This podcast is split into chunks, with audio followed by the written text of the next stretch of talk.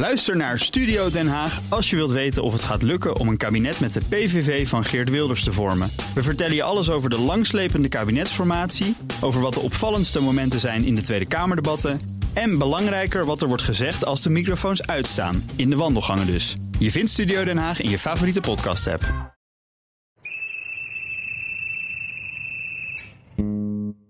Overal rijden treinen op tijd, behalve in Nederland.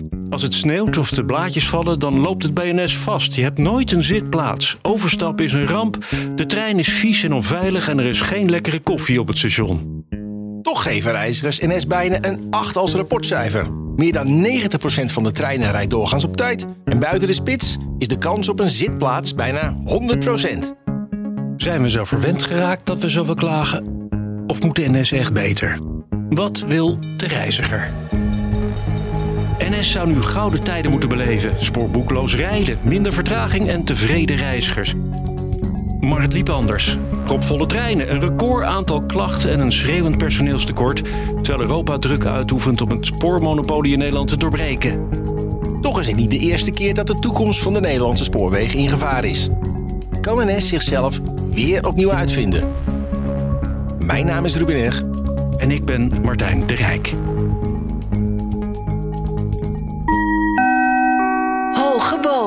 NS. Alle seinen op rood. Aflevering 6. De reiziger. Pakt u vaak de trein? Ja, iedere dag wel bijna, ja. Iedere dag wel. Dagelijks, ja. Uh, ja, nee, ik ga mijn studie uh, altijd naar Amsterdam toe. Dus, uh... Elke dag pakken ongeveer een miljoen mensen de trein. Met in totaal meer dan 4 miljoen forensen is de trein voor heel veel mensen dus ook een belangrijk vervoersmiddel. Voor werk, school, studies. Of gewoon voor een dagje erop uit. Toch is er iets vreemds met de trein. Want we zijn tevreden, maar zolang als ik me kan herinneren... vinden we altijd dat er te weinig treinen rijden... of dat ze niet op tijd zijn en dat je nooit kunt zitten. Maar zeker Europees gezien zit het eigenlijk best wel goed met onze trein. Uit cijfers blijkt dat alleen in Zwitserland de treinen vaker op tijd rijden. Maar hoe vaak nemen de mensen de trein? Ik ben forens, dus uh, elke dag. Ik ben docent, dus dan moet ik s ochtends met de trein... en dan moet ik uh, na mijn lessen weer terug naar huis. Ja, heel vaak. Altijd, eigenlijk. Iedere dag, als het uh, nodig is. Als ik kan, neem ik de trein. Maar ik moet vaak op plekken zijn waar het niet handig is met openbaar vervoer. Twee keer per week. Dan ga ik naar kantoor toe. Twee keer in de week. Dinsdag en donderdag. Op verschillende plekken moeten zijn, ja, dat is niet zo handig met het openbaar vervoer. En we hoeven ook minder vaak de trein te pakken, want we kunnen allemaal thuiswerken. We hoeven helemaal niet naar kantoor. Weet je nog dat vroeger de NS altijd probeerde om ons uit de spits te houden? En volgens NS-directeur Wouter Koolmees gaan we er in het weekend juist weer veel op uit. Dus het blijft druk in de trein, maar dan op andere dagen. Ja, daar had NS dus geen rekening mee gehouden toen ze dachten na corona met minder mensen te kunnen. Tot vorig jaar zou je juist kunnen zeggen. Uh, heel intensief bereden, heel erg veel treinen uh, die ook echt heel erg veel op tijd rijden. Maar ik denk als je het nu een gemiddelde reiziger gaat vragen, dat hij daar toch heel anders naar kijkt. Omdat we uh, in een jaar tijd heel veel problemen erbij zijn gekomen en die prestaties naar beneden zijn gegaan. Fluisterend in de trein, Freek Bos van reizigersorganisatie Rover. Zeg maar, chef klagen. Het einde van corona betekende werkelijk propvolle treinen. Ja, misschien nog wel 10, 12 jaar terug was het eigenlijk net zoals nu. Een hele grote drukte op het spoor. En toen zeiden we, ja, we willen eigenlijk weten welke terrein dat nou is. Dus meld het vooral, eh, want dan kunnen wij weer. Eh, en dan zag je verderop wijzen welke treinen nou echt langer moeten. En, wat heeft dat geregeld? Nee, we zien daar gewoon eh, echt door de jaren heen dat we daardoor die vervoerder weten te wijzen op waar die echt onder presteert. En waar die treinen langer moeten. Dus uh, in coronatijden bijvoorbeeld hebben we voor elkaar gekregen dat de NS weer um, van half uur dienst naar kwartiersdiensten ging. Uh, dit najaar uh, heel veel klachten over volle treinen tussen Amersfoort en Zwolle. Waar we voor elkaar hebben gekregen dat daar uh, vier treinen per uur zijn gaan rijden. dus je ziet het klagen helpt. En we weten ook nog daar de vervoerder weer een handje te helpen. door die verbetering eigenlijk pas klaar hebben aan te leveren. In september ontploft het klachtenloket van Rover met bijna 3000 meldingen over volle treinen. Dat is voor deze maand echt opmerkelijk veel. Maar nu hoor je er niet zoveel meer over. NS besloot namelijk om minder treinen te laten rijden. Dus bijvoorbeeld geen vier per uur meer, maar nog maar twee. Die twee treinen die nog wel reden, waren dan in ieder geval heel erg lang. Zodat er tenminste niemand op het perron hoefde achter te blijven. Oké, dus geen 10 minuten een trein zoals we dit jaar zouden krijgen. Maar in ieder geval een trein. Daarmee zijn reizigers tevreden. Min of meer dan. Het is wel een beetje vervelend in verband met de stakingen en zo. Het was wel heel druk in de openbaar vervoer. En ik vind het ook niet erg om te staan, want het hoort er ook een beetje bij. Maar ja, ik heb er geen probleem mee dat ik moet staan. Nou, ik ga liever een half uur eerder, dan voorkom ik de drukte. En dan, eh, ja, als ik om 7 uur vertrek, dan is het net nog rustig genoeg. Ik heb de mazzel dat ik vanuit mijn werk eerste klas mag reizen. En dat ik bijna altijd daardoor kan zitten. Maar als ik nu tweede klas zou moeten reizen, zou ik het een stuk minder leuk vinden. Het is veel te druk in de trein. Meestal lukt het niet om een stoeltje te vinden en moet ik blijven staan. En dan sta ik een beetje samengedrukt tussen de, de andere forensen in. Het is vanaf Hilversum is het veel staan. Vooral s ochtends, dinsdag, donderdag. Dan zit ik gewoon op de grond in de trein. Dan denk ik, waar heb ik een eerste klas abonnement voor? Of ik sta. Het is dus nog altijd druk in de trein. Maar dan vooral in de spitsuren. Als ik na 9 uur s ochtends een trein pak, dan is er echt niks aan de hand. Heerlijk, altijd een zitplaats. Ja, spreiden. Dat ziet hoogleraar Bert van Wee van de TU Delft als dé oplossing. De oplossing moet wellicht worden gezocht niet zozeer in uh, laten we dan maar de capaciteit flink uitbreiden. Dus meer sporen aanleggen, langere perronnen, meer treinen. Nee, de oplossing zit op twee andere vlakken. Aan de ene kant zou je de spits duurder kunnen maken. En met name het allerdrukste deel van de spits. S ochtends kwart voor acht tot half negen. Waardoor een deel van de mensen zegt, nou dan ga ik wel buiten die drukke periode rijden, reizen. Eventueel maak je die uh, overige periodes van het etmaal wat goedkoper. En een tweede oplossing kan wellicht zijn als wat minder studenten en uh, scholieren van hogere beroepsopleidingen met de trein zouden reizen. Nu kan een deel van die studenten uh, gratis reizen. En dat lokt heel veel extra treingebruik uit, terwijl er vaak de capaciteit niet voor is. Op verschillende trajecten is het aandeel van studenten en scholieren enkele tientallen procenten. Dus ja, als die uh, scholieren of studenten wat minder in de trein zouden zitten, zou dat de capaciteitstekorten ook flink kunnen doen verminderen. En dan moet je denken aan uh, spreiding van collegetijden. Dat heb ik al heel vaak gehoord, maar voor de coronacrisis probeerde NS dat ook al eens een keertje. Maar er was geen enkele hogeschool of universiteit bereid om de lesuren aan te passen. Dat buiten de spits rijden, dat kan gewoon niet. Daar is heel erg de vraag van, hebben we inderdaad niet eh, allemaal die luxe? Als je dat echt, dat blijkt wel uit onderzoek, dan blijkt als je dat, uh, uh, je zou de spits echt flink gaan beprijzen en blijkt opeens dat 8% van de mensen niet de keuze hebben. Dat zijn mensen die zitten echt vast aan een rooster en die moeten in, in de spits reizen. De, de basisschool, leerkracht, iemand op een kinderdagverblijf. Maar eigenlijk iedereen op een kantoor, ja, waarom zou die niet buiten de spits kunnen reizen? Tja, als je daarnaar kijkt zoals Freek Bos van Rover dat doet. En toch denk ik dat het spitsmijden voor heel veel mensen niet zo makkelijk is. Dat ligt niet echt heel erg in mijn hand, omdat ik ook meer mijn rooster volg. En als ik dan om 8 uur bijvoorbeeld de trein moet nemen, dan moet ik dat ook wel doen. Ik zit aan de werktijden vast van mijn werk. Ik vind dat zelf ook wel prettiger, want anders zou ik eerst twee uur thuis werken, dan onderweg naar kantoor, daar vijf uur werken, weer terug en thuis weer inloggen. Dat vind ik niet zo fijn. Oké, okay, dan maar de spits. Dan maar de spits, inderdaad. Dat gaat eigenlijk lastig als ik in de ochtend moet lesgeven of in de avond uh, vergaderingen heb of zo. Dan kom ik automatisch in de spits. Of ja, als je die gaat mijden, dan kom je helemaal nooit meer thuis. Dus als u daar wat aan wil doen, dan moet u de werkgever zover zien te krijgen. En dat is een heel lang traject. Dus dat uh, zal hem niet worden, denk ik. Kortom, uh, makkelijker gezegd dan gedaan. Die mevrouw zegt dat ze vooral haar baas zover moet krijgen. Freek Bos van Rover. En dan zeggen mensen, ja, maar uh, uh, wij zijn bereikbaar vanaf 9 uur. Ja, telefonische bereikbaarheid kun je tegenwoordig online regelen en uh, kan ook vanuit huis. Dus het kan echt wel, als je maar een beetje creatief wilt zijn. Werkgevers moeten er dus gewoon eens goed over nadenken. En dus ook die van Bert van Wee. Ja, bij, ook bij ons uh, wordt daar niet echt beleid op gevoerd. Ik zou zeggen, begin eens met een studie uh, waarbij je uitrekent wat is goedkoper de problemen verminderen door de capaciteit te vergroten of de problemen verminderen door de collegetijden aan te passen. Uh, het zou mij niet verbazen, maar dat zouden we uit moeten rekenen, dat extra geld voor collegezalen, want dat is nu vaak de bottleneck, maakt dat universiteiten flexibeler zijn in het maken van roosters en daarmee de spitsdeels zouden kunnen ontlasten. Ik weet dat er wel meer haken. En, ja, dat kun je prima uitrekenen. Ik heb een student gehad die is ermee begonnen, maar die heeft net een iets andere insteek gekozen voor de scriptie. Dus eigenlijk weet ik het antwoord hierop nog niet. Maar dat lijkt mij een fantastisch onderwerp om nog een student, een student op te gaan zetten. Moeten we maar eens gaan bellen dan, die student. Ja, ja, ja. Er zitten natuurlijk wel iets meer haken en ogen aan. Want het betekent dat het wetenschappelijk personeel, de docenten, ook wellicht les moeten gaan geven op tijden wat ze liever niet doen. Maar je zou het hele plaatje eens in kaart kunnen brengen. Wat zijn de voor- en nadelen van het minder laten reizen van studenten in de spits? En uh, welke opties zijn er en wat kosten die? Misschien is het wel goedkoper om de oplossing bij universiteiten en hogescholen te zoeken dan in een transportsysteem of beter gezegd in het treinensysteem. Want wel of niet kunnen zitten, het blijft druk in de trein. En dat is altijd zo geweest. We zagen in aflevering 1 in cijfers van het CBS dat het aantal treinreizigers vanaf begin vorige eeuw flink ging groeien. Maar al vanaf de eerste trein in 1839 wilde iedereen met die trein mee. Zo weet Evert-Jan de Rooij van het Spoorwegmuseum. Nou, ik kan hier ook niet staan. Ik wou net zeggen, ik heb al één keer mijn hoofd eh, gestoten en de beenruimte hier is ongeveer ja. 30 centimeter. Ja. ja, nu zijn we nu wat langer dan uh, de mensen zeg Toen maar, waren. twee eeuwen geleden waren. Dus uh, nee, het was in de begintijd helemaal niet comfortabel. Het was, uh, nou, het was wel comfortabeler dan een postkoets bijvoorbeeld. Want die koetsen die ja, de wegen waren natuurlijk slecht. We hadden natuurlijk nog geen asfalt of beklinkerde straten. Het was natuurlijk veel zandpaden. En dat hobbelde en klotste. En ja, dan, dan moest je, daar kwam je ook wel eens misselijk uit. En wat dat betreft is zeg maar, de loop van de trein een stuk, een stuk comfortabeler dan, uh, dan de postkoets of een uurtje op een paard zitten.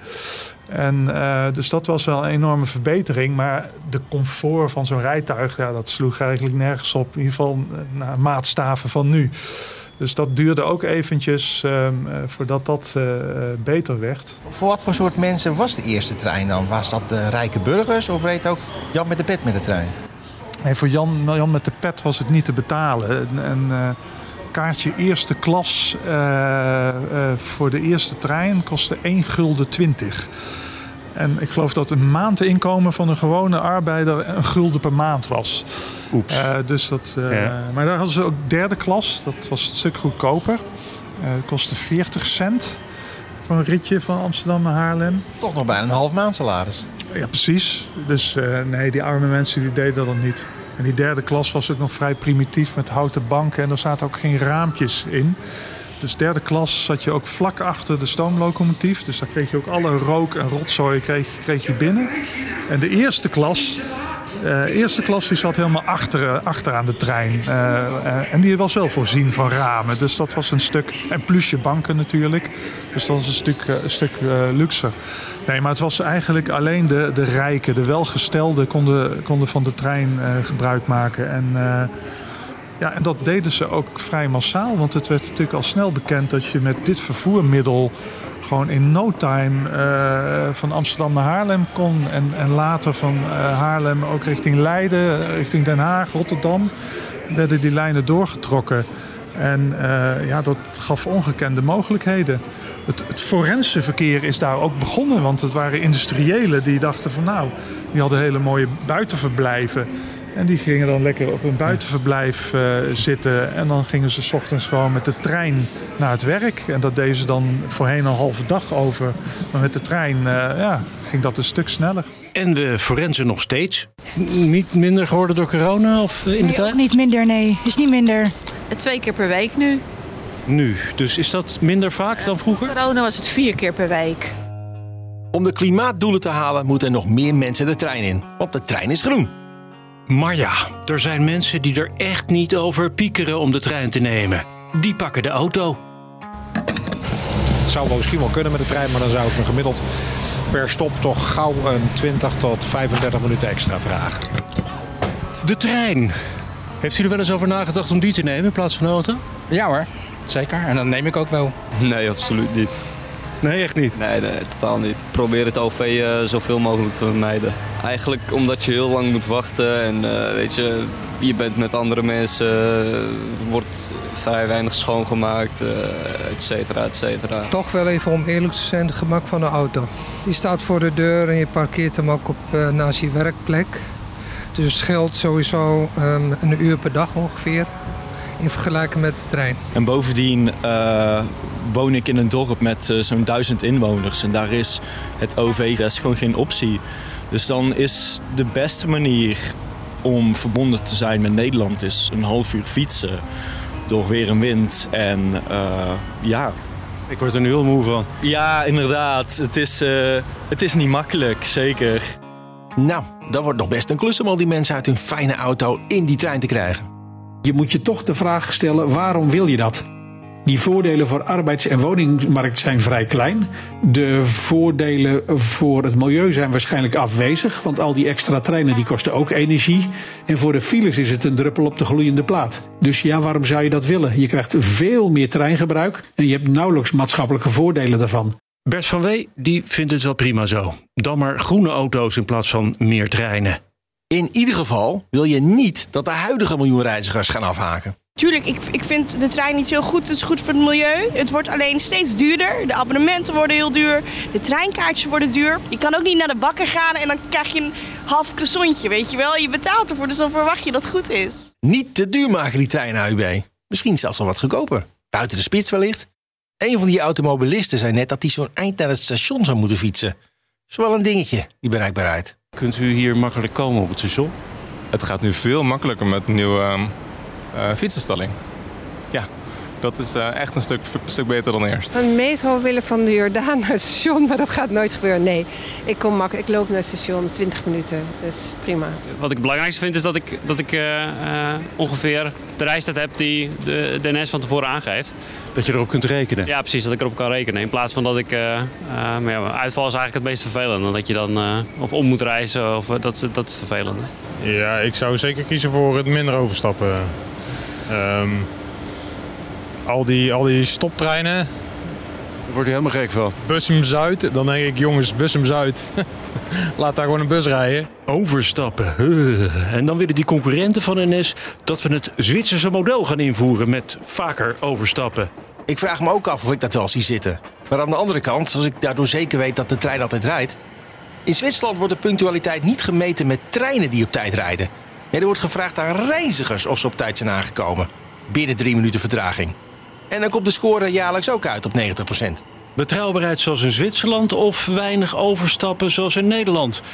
Wat wil de reiziger? Betrouwbaarheid belangrijker dan overstappen? Ja, zeker. Alleen ik begrijp wel heel goed als er sneeuw is of zo. Ja, het kan een keer gebeuren. Of dat er, ja, heel erg, maar dat er iemand eh, voor een trein springt, dat is echt onmacht. En daar heb ik wel begrip voor.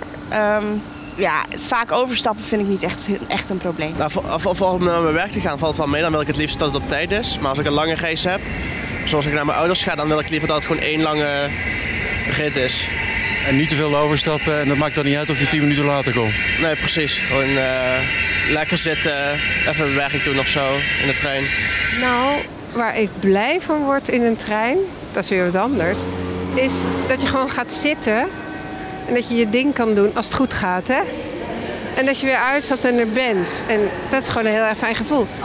Het principe trein is natuurlijk fantastisch. Alleen doet hij het niet altijd op de tijd dat je wil, et cetera. Daar ben ik het mee eens. Ik ging laatst met de trein van Den Helder naar Nijmegen. En dan kun je echt gewoon heerlijk werken. Met overstappen wordt dat wel een beetje onhandig hoor. Je hoort ook al van reizigers dat er nu al zo weinig overstaptijd is. Van Haarlem naar Utrecht moet ik altijd rennen.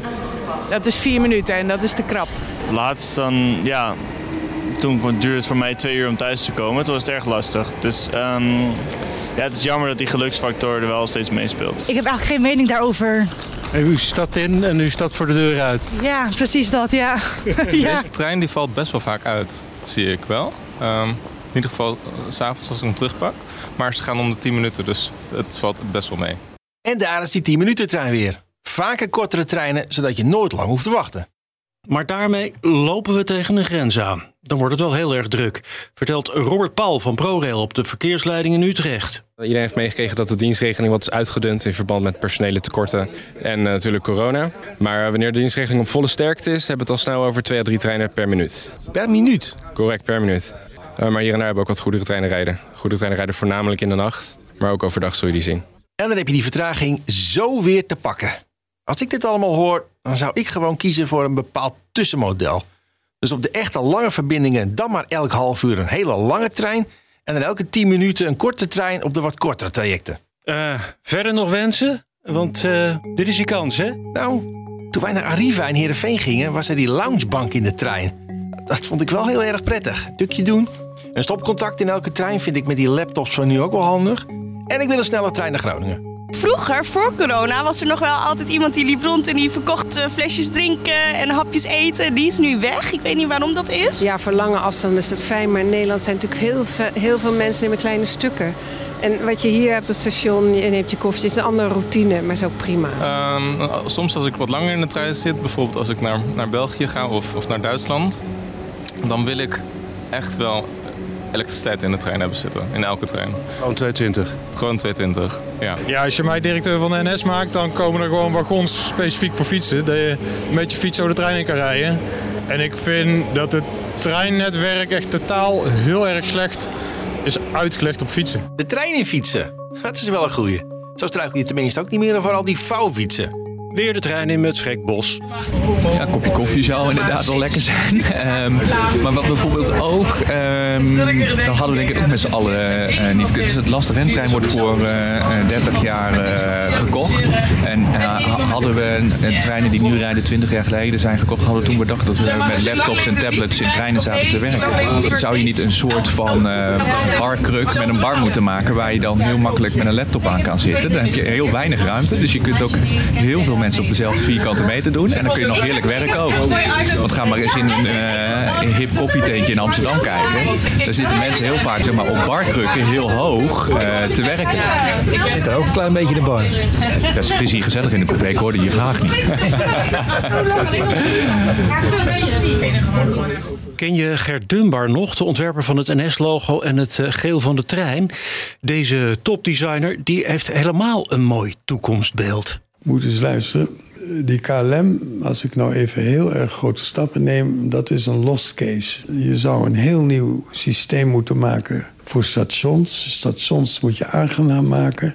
Dat moet een, een, belangrijke ervaring zijn voor reizigers. De agressieve informatie van de, al die winkels en die snackbars moet weg. Primair moet zijn de informatie op het station voor de reiziger. NS moet gratis zijn, openbaar vervoer. Zitten overal zitten er grasdaken op de stations, zonnepanelen. We gaan terug naar de restauratiewagens. We moeten eh, rijdende universiteit in de trein doen. Dat de mensen die kunnen daar ook nog studeren. En als ze het raampje open doen, en nou kom ik er... Wat niemand weet is, de NS is de grootste grondbezitter van Nederland. Dus als je nou in samenwerking met Wageningen en ProRail langs de Nederlandse spoorwegen een geweldig lint van planten en permanente, goed ruikende planten neerzet waar insecten kunnen komen, dan is als je het raampje open doet in de zomer, is het een genot om met die trein te reizen. Hè, Dat je daar graag naartoe wil om van A naar B te gaan. Dan neem je niet met de auto. Ja, dat is nu eens in de toekomst kijken. En eh, hopelijk wat minder ver in de toekomst. Ik heb hier nog een wens die iedereen wenst. Die heb ik even voor het laatst bewaard. Het liefste, de beste voorziening is dat iedereen gewoon kan zitten. Wie vaak met de trein gaat, is daar best tevreden over. Want ja, de ergste klagers uit ons mini-onderzoek, die zitten in de auto. En ik heb er geen onderzoek naar gedaan, maar ik betwijfel of iedereen die over de trein beslist ook wel vaak in het OV zit. Wat je wel hoort is dat de kans op grote verstoringen en enorme drukte nu echt moet worden opgelost. Maar of dat nou moet met verder opknippen van het spoor of niet, daar moet nog eens goed over worden nagedacht. En ook NS moet een keuze maken. Welke dienstverlening willen zij nu precies verlenen? Hoe gaat NS de toekomst in? En schiet ze een beetje op, anders kunnen die eh, klimaatplannen ook eh, de prullenbak in. Want het spoor, dat is en dat blijft economisch heel belangrijk. Hoe belangrijk dat is, dat hoor je in de slotaflevering van Hoge Bomen. NS, alles zijn op rood.